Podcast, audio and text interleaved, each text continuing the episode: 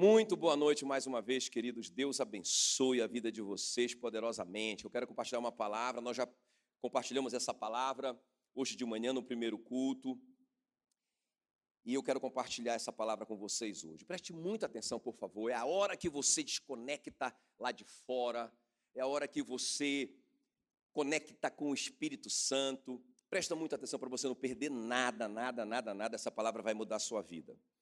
Muito bem, vamos ler comigo aqui Provérbios 18, 21. Só um versículo. Provérbios 18, 21 diz assim: A morte e a vida, olha só, irmãos, que coisa séria. A morte e a vida estão no poder da língua. Meu Deus do céu, meu Deus do céu. Diga, a morte e a vida estão no poder da língua. O que bem utiliza a língua, come do seu fruto. É claro que o, contrário também é verdadeiro. Quem não sabe utilizar a língua não vai comer o melhor de Deus. Ok, queridos? Então, curve a sua cabeça, eu quero orar por você. Espírito Santo, nós estamos diante da tua poderosa palavra. Senhor, eu creio tanto no meu coração que realmente é a palavra do Senhor, é o que o Espírito Santo quer dizer para a igreja nessa noite. Muito obrigado por esse presente, muito obrigado por essa palavra. Senhor, me dá me dá capacidade, Senhor, me capacita a ser teu profeta nessa noite para o teu povo. E, Senhor, abre os olhos do nosso entendimento. Senhor, faz como o Senhor fez com a Lídia. Tua palavra diz que o Senhor fez com que ela compreendesse as coisas que Paulo dizia. Faz isso de novo com cada um de nós nessa noite. Ó Deus, que a tua palavra seja ministrada com poder, que seja mais do que informação, seja a revelação do teu Espírito no nosso coração. E mais do que isso, que, Senhor, que a tua, a tua espada, a espada do Espírito, transforme a nossa vida nessa noite, em nome de Jesus. A morte e a vida estão no poder da língua, o que bem a utiliza, o que utiliza bem a sua língua, come do seu fruto. Então, queridos, essa palavra ela tem assim um valor muito especial para mim hoje, né? Porque é, há mais ou menos uns 10 dias atrás, eu, eu tive um sonho, mas foi assim um, uma experiência tão especial com Deus. Deixa eu compartilhar com vocês. Eu sonhei que eu chamava um dos líderes da Past Church, que eu sou apaixonado por ele, que eu admiro demais ele, para pregar aqui nessa igreja. Eu chamava ele. E quando ele começava a pregar, ele lia esse versículo que eu acabei de ler. E aí eu falava assim: eu não acredito que esse pastor vai pregar de novo sobre isso, sobre esse assunto que a gente tem ouvido tanto, sobre o poder de confessarmos a palavra de Deus. Ele até disse o tema da palavra dele, o meu tema com vocês hoje é o poder de confessarmos a palavra de Deus. Eu disse de novo, eu, eu murmurei no meu coração, eu estava assistindo o culto, mas à medida que ele ia falando a palavra, irmãos, eu ia entendendo tudo, as coisas iam se abrindo para mim de uma forma tão especial. Eu percebia que aqueles princípios que ele estava falando, apesar de eu saber, eu, eu não estava praticando. Né? Então eu falei assim, meu Deus, não adianta nada a gente saber isso e não colocar isso em prática, não é? E aí eu, só que aí eu acordei, escuta bem, eu acordei. Aí eu falei assim, meu Deus, era, era de madrugada e eu lembrava tudo o que ele falou. Eu lembrava os versículos, eu lembrava, eu lembrava os pontos. Incrível, incrível, sobrenatural. Mas eu fiquei com medo de dormir, porque a Meila estava dormindo do meu lado e estava escuro e o celular não estava perto de mim para eu anotar o sonho. Eu falei assim: eu não vou dormir. Porque se eu dormir, eu vou esquecer. Irmãos, eu passei aquela madrugada só pensando, construindo na minha mente aquela palavra. Até amanhecer. Quando amanheceu, eu peguei meu celular e trrr, eu, eu, só anotei. Então hoje aqui, irmão, eu vou ser um papagaio. Eu só vou repetir o que aquele pregador do meu sonho falou. Quem está comigo aqui? Não é? Eu vou ser um profeta. Eu só, eu só vou repetir para vocês. Eu anotei tudo o que ele disse. Eu só vou dizer isso para vocês. Ele queria dizer para. Até eu entendi o seguinte: não era o pregador em si, era, era o Espírito Santo. Aquele pregador é a figura do Espírito Santo no meu sonho. É um líder proeminente da nossa igreja e que, eu, e que eu respeito demais. Então, como o Espírito não tem uma cara, a gente não sabe como ele é, não é? Ele colocou aquele líder que eu tanto honro, tanto respeito, para ensinar e para dizer: é isso que eu quero dizer para a igreja. Quem está pronto? Amém? Então, nosso tema, na verdade, o tema dele. o tema dele, o poder de confessarmos a palavra de Deus. Irmãos, aí eu fui, eu fui vendo, é, eu fui escutando ele pregar. A Bíblia diz: a boca do justo é manancial de vida. Quantos justos tem aqui? Quem está em dúvida se você é justo, a Bíblia diz que Jesus se fez pecado no nosso lugar para que nós fôssemos feitos a justiça de Deus. Pelo sangue de Jesus nós fomos justificados diante de Deus. Então, irmãos, a sua boca é um manancial de vida, diga glória a Deus. Tremendo! Olha o que diz Provérbios 13, 3: o que guarda a sua boca conserva a sua mente. Olha o que diz: a língua dos sábios é medicina. A língua dos sábios é medicina. Quando a gente começa a dizer, Senhor, a tua palavra diz, você está confessando a palavra, a tua palavra diz: servireis ao Senhor vosso Deus, e Ele tirará do vosso meio as enfermidades.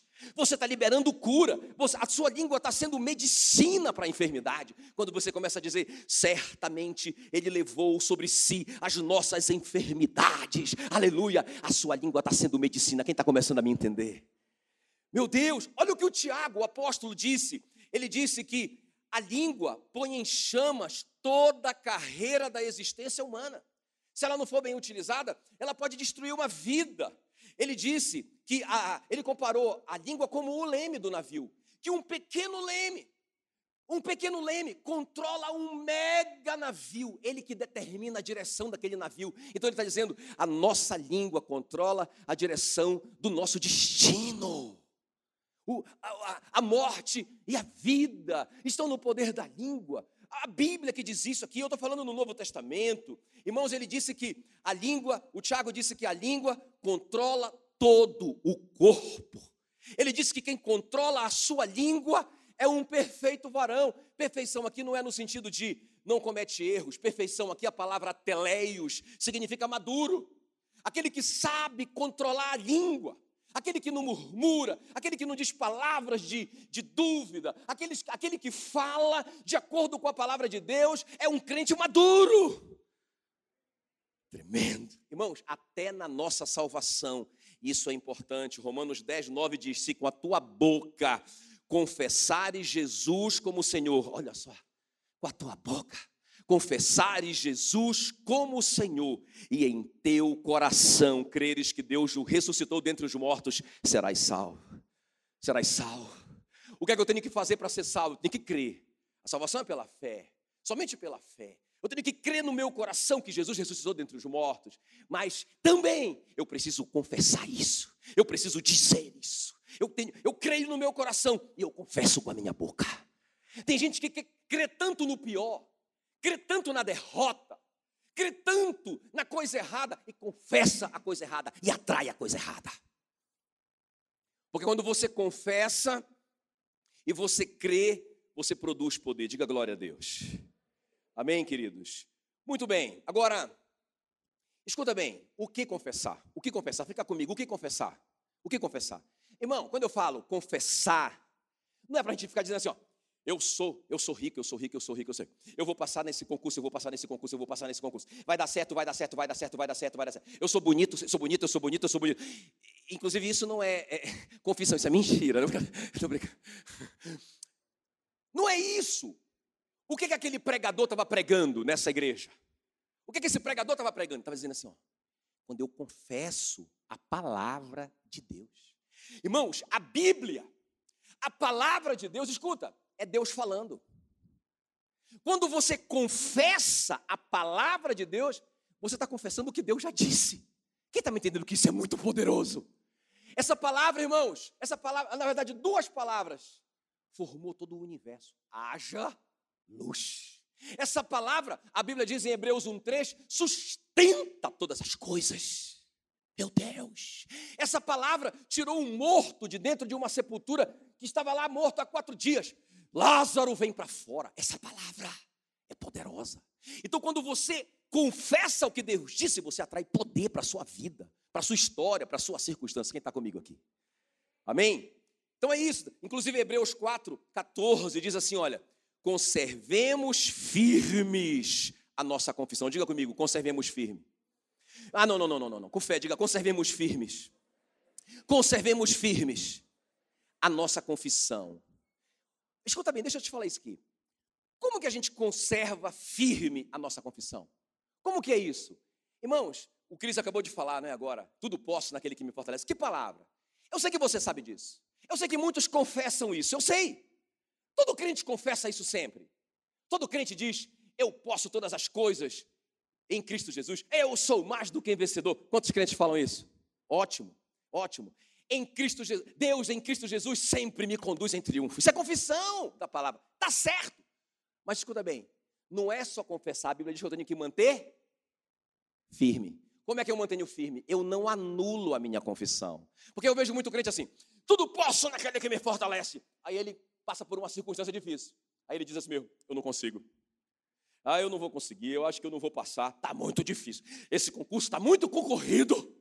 Eu acho que não vai dar, não. Está me entendendo? Olha, eu vou te falar uma coisa. Eu não aguento mais esse casamento. Gente, isso está isso está ao contrário do que Deus disse. Ele disse que ah, essa mulher, essa mulher é muito insensata. Olha o que esse marido está falando. Olha o que esse marido está falando. Irmão, se a Bíblia, se Deus disse que a herança vem dos pais, mas a mulher sensata é vem do Senhor. Como que eu vou chamar minha mulher de insensata? Se o meu Deus chama ela de sensata? Então eu estou confessando o contrário. Eu estou anulando a minha confissão. Tem alguém me entendendo? Irmão, quando aquele pregador começou a pregar isso, eu disse: Eu, eu, eu não estou pregando para vocês hoje, eu só estou sendo, como eu te falei, o profeta. Porque eu pensei assim: ó, meu Deus, quantas vezes é verdade o que ele está dizendo, apesar de ser um assunto que tanta gente fala, quantas vezes eu mesmo não anulei a minha confissão. Eu orei, eu pedi, eu clamei, eu tomei posse da promessa, da palavra, e depois eu saí falando que não ia dar certo que eu não ia conseguir. Estava muito difícil. Anulei a minha confissão. Ah, irmãos, nós temos que parar com isso em nome de Jesus. Quem está pronto? O poder de confessarmos a palavra de Deus. O que é que eu quero conversar com vocês hoje à noite? O que acontece quando nós confessamos a palavra de Deus? Esse é o poder de confessarmos a palavra de Deus. Eu vou te falar só três coisas. Tem três mil, mas eu, eu, eu penso que essas três são bem abrangentes.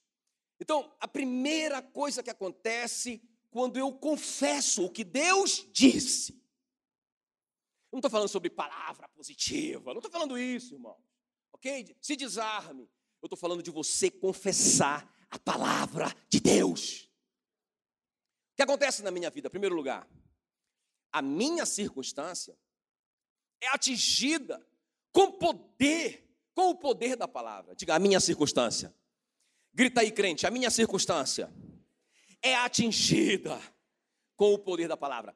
Irmãos, a Bíblia não diz em Efésios 6 que a palavra de Deus é a espada do Espírito Santo? Quem está comigo aqui, ó? Eu, eu, eu tenho assim um, um, vislumbre de uma espada reluzente. Eu não, eu não penso numa espada de metal, não, não, não. Eu, eu penso numa coisa de luz, numa coisa de fogo a espada do Espírito, porque a Bíblia diz que o, que, que o Espírito Santo é fogo consumidor. Como é que ele vai usar uma, uma espada de metal? Vai derreter. Então, quando ele tira a espada de fogo, irmãos, e ele vem contra a circunstância. Então, quando você fala a palavra de Deus, você lança o poder da palavra de Deus contra a sua circunstância. Qual é a sua circunstância? O que é que você está passando de tão difícil? Eu gosto de, eu vou ilustrar isso aqui com a história do Abraão, não é? Porque o Abraão, quer ver? Lê comigo aqui Gênesis 17, 5. Abraão já não será o teu nome, perdão, Abrão, né? Quer ver? Gênesis 17, 5. Ok? Beleza, vamos lá. Abrão já não será o teu nome, e sim Abraão. Por quê? Por pai de numerosas nações te constituir. Abraão, para nós, na língua portuguesa, não tem sentido, é Abraão. Mas para o judeu, Abraão é pai de numerosas nações. Um pai de muitos filhos. Então pensa, irmãos, um velhinho de quase 100 anos, que, que ainda, aliás, ele não tinha 100 ainda aqui, ainda não tinha nem o Isaac, nem o Ismael. Mas imagina aquele velhinho e alguém pergunta para ele, como é o seu nome? E ele responde, o meu nome. Ele vai, ele vai confessar, escuta, ele vai confessar o que Deus disse. Deus não disse para ele que ele era um pai de muitas nações. E ele confessou. Eu sou o pai de muitas nações. E quantos filhos você tem mesmo? Abraão. Ele disse: Ah, eu tenho muitos. Eles são incontáveis como a areia da praia do mar e como as estrelas do céu. E onde eles estão, Abraão? Eles estão aqui, dentro de mim. Eles estão aqui. Não é uma mentira, é uma realidade, é uma, é uma certeza. Sabe, irmãos, nós, o que Deus falou é a verdade absoluta. Nós temos que confessar essa verdade. Então, Abraão confessava, escuta bem, ele, ele, ele recebeu a palavra, olha, quatro coisas aqui, ó. Ele recebeu aquela palavra, ele sabia a palavra, ele tinha a revelação daquela palavra, que ele era Abraão. Ele acreditou naquela palavra, ele confessou aquela palavra e ele agiu de acordo com aquela palavra. Como assim agiu, pastor? Irmão, pensa, ele tinha quase 100 anos. Agora ele tem que agir, não tem, irmão? ele tem que agir. Agora, que que ele, como que esse cara vai fazer isso? Irmão, eu, eu, eu não sei se foi mais difícil o Abraão agir, o Abraão fazer aquilo que Deus falou que ele podia fazer, ou se era mais difícil ele olhar para a dona Sara com 90 e ser atraído por ela. Irmãos, aconteceram dois milagres ali. Ele olhou para a dona Sara, com 90 anos, e disse: Uau, que gata! O fato é que quando ele recebeu a palavra de Deus, ele não só sabia, ele não só acreditava, mas ele confessava. E ele ia em direção, ele agia, ele não ficava só ali, ah, eu recebi uma promessa, um dia vai se cumprir. Não, não, não, não, não, não, não, não. Eu vou falar essa promessa eu vou agir de acordo com essa promessa. Irmãos, quando você confessa a palavra, você dá uma espadada na circunstância. A circunstância do Abraão era um homem de 100 anos, casado com uma mulher de 90, que já era estéreo. Essa era a circunstância. Mas quando ele confessou o que Deus disse, quando ele confessou a palavra, a palavra do Espírito veio contra a circunstância dele e o Isaac nasceu. Dá uma salva de palmas para Jesus. Uhul! Então a primeira coisa que acontece, a minha circunstância é atingida com o poder da palavra. Por isso que nós precisamos confessar a palavra de Deus. Precisamos ficar firmes nessa confissão. Não podemos anular nossa confissão com uma palavra de incredulidade. A vida e a morte estão no poder da língua. Aquele que sabe utilizar a língua vai comer do seu fruto. Agora escuta. Segundo lugar. O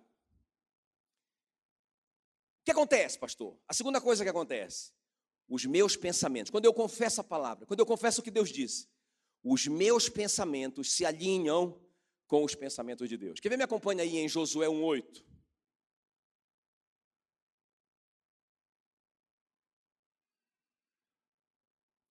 Olha o que diz Josué 1,8. Olha o que Deus disse para o Josué, gente. Josué, não cesses de falar desse livro da lei. Pensa bem o desafio do Josué o Moisés morre, e agora ele assume a liderança do povo, ele vai agora conquistar Canaã. Primeira missão, ele vai, na verdade é a segunda, porque agora ele já atravessou o Jordão, agora ele vai é, derrubar as muralhas de Jericó. Olha só, não cesse de falar deste livro da lei. Olha só, diga: não cesse de falar. Não cesse de falar. Não cesse de falar. Falar o quê? Falar o quê? Do livro da lei, da palavra de Deus. Essa é a chave. Interessante, a primeira coisa que Deus falou para o Josué: não cesse de falar. Agora, ele vai dizer assim, ó, antes, ou seja, antes de você falar, tem uma coisa que precisa ser feita. Você precisa meditar nele, no livro, de vez em quando. É isso? Dia e noite. Para quê? Para que tenhas cuidado de fazer segundo tudo quanto nele está escrito. Então, farás prosperar o teu caminho e serás bem-sucedido. Tem alguém aqui que quer ser bem-sucedido? Irmão, sucesso não é pecado não, tá? Porque se sucesso fosse pecado, a Bíblia estava nos induzindo a pecar. Deus quer o nosso sucesso, mas o que Ele está dizendo é: vocês não vão conseguir ter sucesso se vocês não falarem o que eu estou falando se a, a, a, língua de vocês divergir daquilo que eu falo. Agora só tem um caminho para isso. Vocês têm que mudar a mente de vocês. Vocês têm que alinhar o pensamento de vocês com o meu pensamento. Porque a Bíblia diz que os pensamentos de Deus são mais altos do que o nosso pensamento. Quem está comigo? Então, é outro nível de pensamento. Mas como que eu faço para chegar no nível de Deus? É possível? É. O apóstolo Paulo ensinou em Romanos 12, 2 que eu preciso transformar a minha mente. Eu mesmo. Ele não diz que ele vai transformar, ele diz: transformai-vos pela renovação da vossa mente, para que vocês possam experimentar qual seja a boa, a perfeita e agradável vontade de Deus para a vida de vocês. O que ele está dizendo é: se vocês não alinharem o pensamento de vocês com o meu, se vocês não pensarem como eu, se vocês não falarem como eu, vocês não vão experimentar o melhor de Deus para a vida de vocês. Que coisa tremenda! Que coisa tremenda. Jesus disse assim: Olha, se vocês estiverem em mim, escuta aqui, ó, e as minhas palavras estiverem em vocês, vocês vão pedir o que vocês quiserem, e vos será feito. Agora, como assim? O que eu quiser? É o que vocês quiserem. Sabe por quê? Porque você está pensando como Deus. E ele tem, e ele vai revelar para vocês o que, que ele quer para vocês. Na verdade, é o pensamento de Deus que vai prevalecer. Se a palavra de Jesus está em mim, eu vou falar, ó, eu vou pedir, eu vou liberar uma palavra e vai acontecer. Mas qual é a chave? A palavra tem que estar em mim, na minha mente. O meu pensamento tem que se alinhar com o pensamento de Deus. Deixa eu só ilustrar isso. É importante a ilustração para ficar no seu coração. Escuta. Deus deu uma palavra para o povo de Israel. Na verdade, falou para Moisés, na saça ardente. Falou assim para Moisés: Moisés, eu vi a aflição do meu povo. Eu desci a fim de livrá-lo da mão dos egípcios, para fazê-lo subir, escuta bem, daquela terra de, do Egito, a uma terra boa, diga terra boa, uma terra ampla, terra que mana leite e mel, o lugar do cananeu. Então Deus deu uma palavra, falou. Olha a palavra dele, olha a palavra dele, Moisés. Moisés, eu vim, eu vi o que vocês estão passando, eu desci, eu estou dando Canaã para vocês, é a terra que manda leite e mel, é uma terra boa, é uma terra ampla, top. Aleluia. Aí o Moisés deu a palavra, deu a palavra para 12 homens, para 12 espíritos, 12 espias. E falou para eles: vão lá, confirmem o que Deus disse. Confirmem a palavra. E aqueles 12 homens foram, mas o pensamento deles não estava alinhado com o pensamento de Deus. Tem alguém me entendendo? Eles não pensavam como Deus pensava. Eles não falavam como Deus falava. Então, quando eles voltaram, olha o que eles disseram: Moisés, nós fomos à terra a que nos enviaste. E de fato é uma terra que emana leite e mel. Está aqui o fruto dela. Beleza. Confirmaram. Mas olha só o que eles vão dizer, eu quero que vocês me acompanhem. Números 13, 28. Porém, olha só, irmão. Ah, esse porém. Ah, esse porém. Tudo posso naquele que me fortalece. Porém, está muito difícil. Eu, Jesus se fez pobre em meu lugar para que eu fosse. É, Jesus se fez pobre para que eu fosse feito rico. Rapaz, aleluia. Porém, está difícil o Brasil, essa crise, o, o coronavírus e essas coisas difíceis demais. E, irmãos, você está anulando a sua confissão. Tem alguém me entendendo aqui? Aí os caras vão, Olha, está aqui o fruto, maravilhoso, realmente, terra que manda leite e mel. Porém, o povo que habita nessa terra é poderoso. As cidades são muito grandes e fortificadas. Também vimos ali os filhos de Anak. Olha o que eles vão dizer em Números 13, no versículo 31. Não poderemos. Irmão, o crente está proibido de dizer não posso porque a palavra de Deus diz para ele que eu posso todas as coisas naquele que me fortalece. Sabia que o crente nem está autorizado a dizer assim, aí ah, eu estou fraco. Não pode. Você está indo de contra a palavra de Deus. Porque a Bíblia diz: diga o fraco, eu sou forte. ah, eu estou mentindo então, pastor. Não, irmão. Você tem o Espírito Santo dentro de você, como é que você é fraco? Você tem Deus dentro de você, como que você pode dizer que você é fraco? Os caras disseram: não poderemos subir contra uma rebelião contra Deus. Subir contra aquele povo, porque é mais forte do que nós. Como assim? Deus é com eles. Como que um povo pode ser mais forte do que um povo cujo seu Deus está com ele? É uma ofensa contra Deus que eles estão dizendo. Eles são mais poderosos do que nós. E diante dos filhos de Israel, irmãos, eles infamaram, falaram mal da terra que havia espiado. Eu acho que tem um pecado maior do que a gente falar contra o que Deus disse, é a gente falar para o irmão. A gente contagiar o irmão, ou contaminar, é melhor a palavra. Contaminar o irmão com a nossa credulidade. Ah, irmão, muito difícil. Olha, olha, vai te preparando, porque todo negócio é, dentro de um ano vai à falência. Isso é uma estatística do, do, do, dos homens. Aleluia. Então, olha, eu sou crente, irmão, mas tu tá largado. Eu acho que o pecado maior do que a gente falar contra Deus, assim, contra a palavra de Deus, é a gente ainda contaminar o irmão com a nossa incredulidade. E eles estão falando mal da terra que Deus deu. A terra pelo meio da qual passamos a espiar é terra que devora os moradores. E todo o povo que vimos nela são homens de grande estatura. Também vimos ali gigantes, os filhos de Anak são descendentes de gigantes, e nós éramos aos nossos próprios olhos como gafanhotos. Interessante que os olhos de Deus, os olhos de Deus, os via como mais do que vencedores, mas eles se viam como gafanhotos. Você percebe que o pensamento dessa geração não estava alinhado com o pensamento de Deus. Por isso, o que eles falavam estava desalinhado com o que Deus falava, e por isso eles não conseguiram atrair o poder de Deus para a vida deles, e com isso toda uma geração morreu no deserto.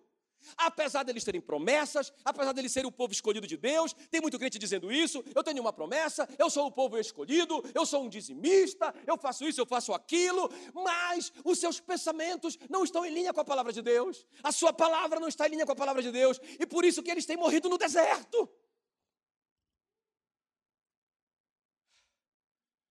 Agora, olha a diferença, irmão, de, um, de, de dois homens. Eu fico pensando, meu Deus, eu falei, oh Senhor, por favor, que nossa igreja seja uma igreja diferente no meio dessa geração. Porque dois homens no meio de toda uma geração pensavam como Deus pensava, portanto falavam como Deus falava. Eles disseram, Números 13, 30, Josué e Caleb. Então Caleb fez calar o povo perante Moisés. Ele, cala a boca, cala a boca, porque o que vocês estão falando está ofendendo o Espírito Santo. Porque o que, o que o Espírito Santo falou é diferente do que vocês estão falando.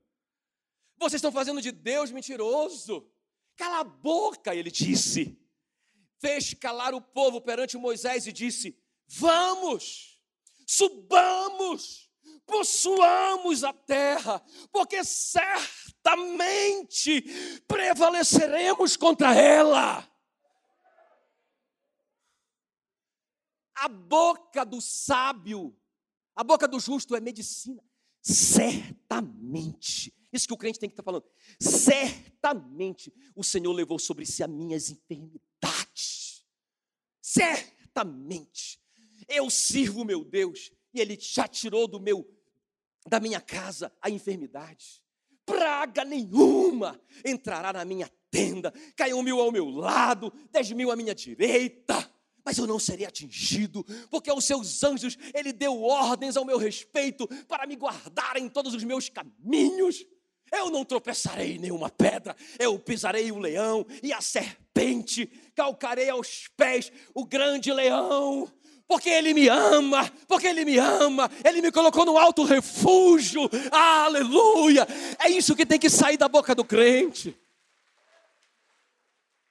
Irmão, isso que tem que sair da nossa boca. Não é dúvida, não é medo, não é, não, é, sabe? Não, não, não pode.